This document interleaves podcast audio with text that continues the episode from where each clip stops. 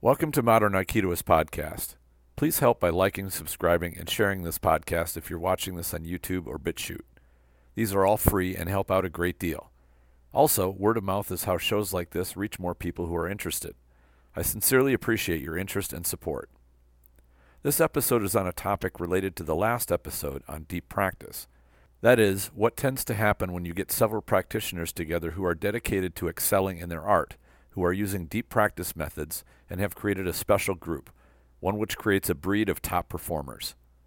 This topic is highly relevant to any practitioner, both students and instructors.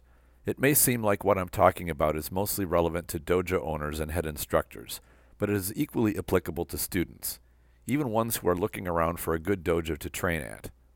Every student should be aware of whether they are training in the right place or not. If it is superb skill you want to build, there's no better place than a dojo which hones excellence. The term for this is a talent hotbed. From the outside, it may look like this group has accidentally stumbled into attracting a handful of naturals who just so happen to have assembled under the same roof. When these talent hotbeds emerge, it's not due to natural talent and happenstance alone. There's a very special combination of ingredients which create the talent hotbed. Before I get into them, let me describe an example of a talent hotbed. One which comes to mind is Cus D'Amato's Catskill Boxing Club back in the 70s and 80s. Cus was an elite boxing coach who really was at the center of what made his group a talent hotbed.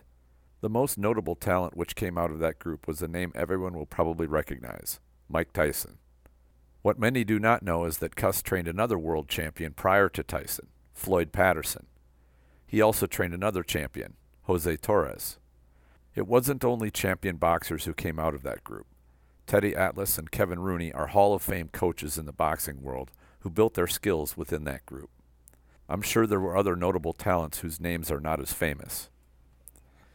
Were all these people natural talents who landed in the same place together by accident? I highly doubt it. They were not a random group of people who just so happened to find an elite coach and leader either. The truth is somewhere in between. One thing to keep in mind about D'Amato is that his boxing record was not impressive. We live in an age where we want the biggest, the best, and the most famous.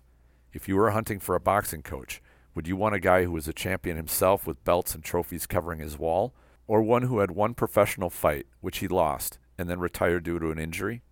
If you dismissed the latter as not being qualified, you would have dismissed Cus entirely. Yet he is arguably one of the most intelligent and cunning boxing coaches of all time. When you have a talent hotbed, it's more than merely having an elite instructor or coach at the top. The group needs students which have a passion to excel. Every instructor knows that students who don't show up consistently and are not intent on their practice are not going to excel. An instructor cannot build the fire in their hearts to be an elite performer. Even Cus said that he looks for the spark, and then his job is to fan that spark into flames which become a raging fire. A boxing coach is a little different from a martial arts instructor in that he handpicks who he's going to train. He will often turn down boxers who don't show that spark.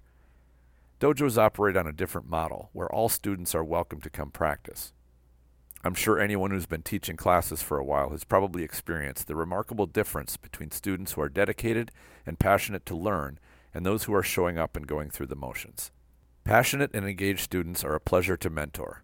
It doesn't matter how fast they learn, it's the fact that their minds and hearts are completely invested in their training and learning. They fall into the deep practice zone almost automatically, provided the instructor allows them to. They want to figure out what they're doing and improve. If the instructor structures their sessions to allow them the deep practice, they will learn quickly. The results are remarkable. They will start to learn as fast as their innate abilities will let them. Some will learn faster than others, but no matter how fast that is, you can see the progress. If you guide them well, with a thoughtful progression of the skills they need to get first, and then build on from there, they will see their skills start coming together as well. Training must not be laid out in a haphazard way. Training hotbeds are made starting with the students and instructors who are emotionally invested in their development. From there, they are put through a well organized and cohesive program which develops and hones the skill in the correct order. I'm not going to get into the weeds of how training must be laid out because this training and development can happen in a number of different ways. It should be laid out in a sensible and effective way, but the details of exactly how can be different. Instead, I think it's more important to talk about the influence of the people involved will have on each other and how you go about building a group like this if you want to. In quantum physics, a principle was discovered which was rather puzzling. That is, some things, in this case light, behave differently if they are observed. This led to the observation that observing is not passive at all. We tend to think that we can observe without affecting what we are observing. When it comes to groups, it's easy to think that our individual presence is so insignificant that it does not affect the group. This idea could not be more wrong. Even if you remain completely silent and try merely to observe, you have a very strong influence on the atmosphere of the group. It may not seem like it, but it is true. It doesn't mean your silent observations have a deep impact on what the group is doing, but that doesn't mean there is no effect. Humans are social creatures and notice the behavior of everyone around them. Every person contributes to a collective mood in a group. Some are positive, whether overwhelmingly positive or mildly positive. Some are negative to some degree, and others are neutral or passive. It may seem like a good thing to be neutral, but this can pose problems. People tend to find quiet and passive people to be confusing, and you cannot build trust by being silent and neutral. It shows a lack of engagement, and this is a counterproductive behavior among a group of people. Imagine you were in a group of a dozen people, all of whom remained silent and didn't interact with each other. If it were an audience watching a performance, that's one thing. An Aikido class is very interactive, or should be. Deep practice with a partner is extremely interactive. Being quietly passive and not engaged indicates one is probably not in deep practice mode. Directing your uke to give you the level of challenge and intensity you need requires a high level of interaction. If you want to build a talent hotbed, you need to both attract and focus on those who are into the deep practice. These are people who are passionate about learning the art and excelling at it. Any group has a core. These are the people who are the most dedicated, engaged, and passionate about participating. This core group will be the examples of what your group will attract. They are like magnets or guiding lights. Because they are examples, be very careful the makeup of your core group. If you have someone in that core group who has an attitude you find negative or disruptive, this will pose a problem in the future. If you're faced with this, you will need to either talk with them about adjusting their behavior or remove them from the group. This sounds harsh, but there's a reality to human behavior. Like attracts like. The way to build an overwhelmingly positive talent hotbed is to start with a core group of three to five or so who are passionate and dedicated who will be at almost every class. You can start with as few as two or more than five as well. Your group is truly blessed if you have five such people. Once you have a core group and they all have a positive attitude and high level of dedication, you will attract more like them.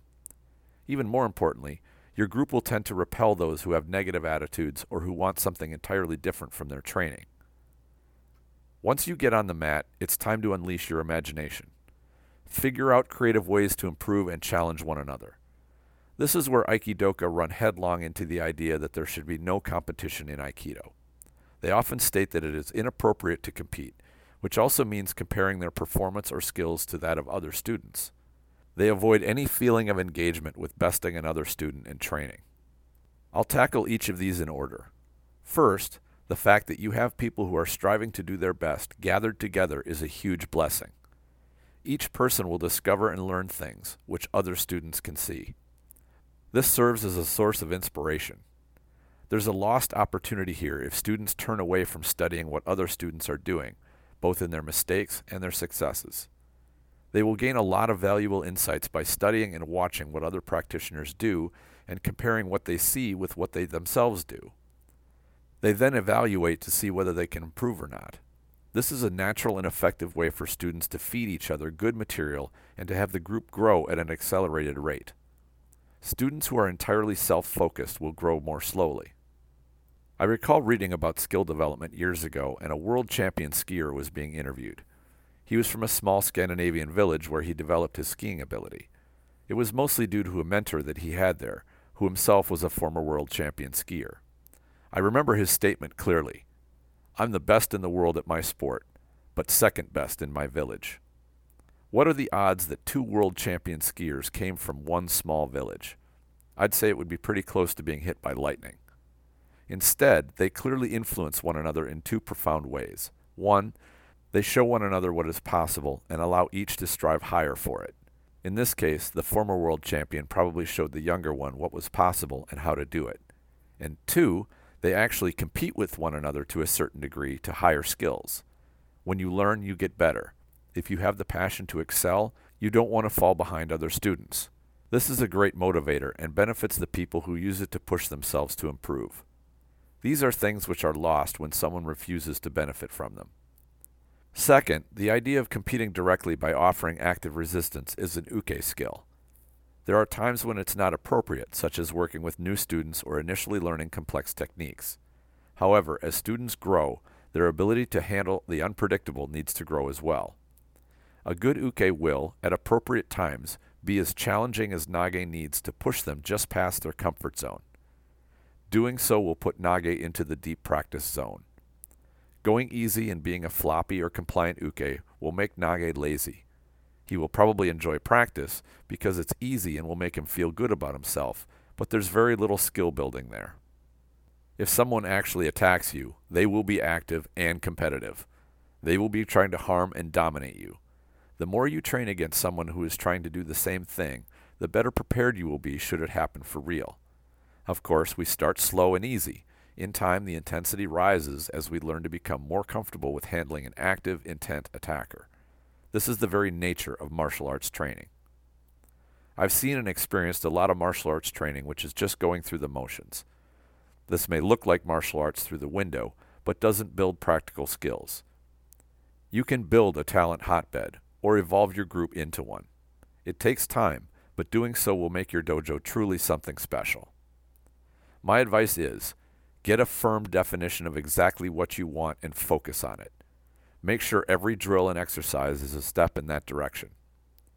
Avoid trying to attract a lot of students and instead focus on attracting the right students, the kind of students you cannot wait to work with. Whether you are an instructor or a student, be patient with new students. You may have found a diamond in the rough, and it won't become apparent how valuable they are until they relax and you get to know them some. You may be surprised with who become the best students. Don't be afraid of letting your group evolve. It will always be evolving. The question is, is it evolving the way you would like it to go or not? If not, it's up to the group to direct it. Remember, as I said earlier, each member of a group affects the group. There are no observers. If you're there, your voice and energy contribute. Student or instructor, make sure your contributions are constructive and valuable. You are an asset to your group, no matter how insignificant you may think you are. When everyone realizes this and are contributing their passion and positivity, you start building a talent hotbed. What do you think? Please share your ideas in the comments if you're watching this on YouTube, or go to the Facebook group Aikido the Martial Side and post a comment. The Spirit Aikido online program is now live. Subscribers get access to video training and mentoring to techniques and training methods that I've adopted from other martial arts to make my Aikido more practical. There's a link in the description section. I invite you to check it out. I always enjoy hearing from listeners of the show, whether through comments or questions. Thank you all for sharing your interest. Enjoy your training.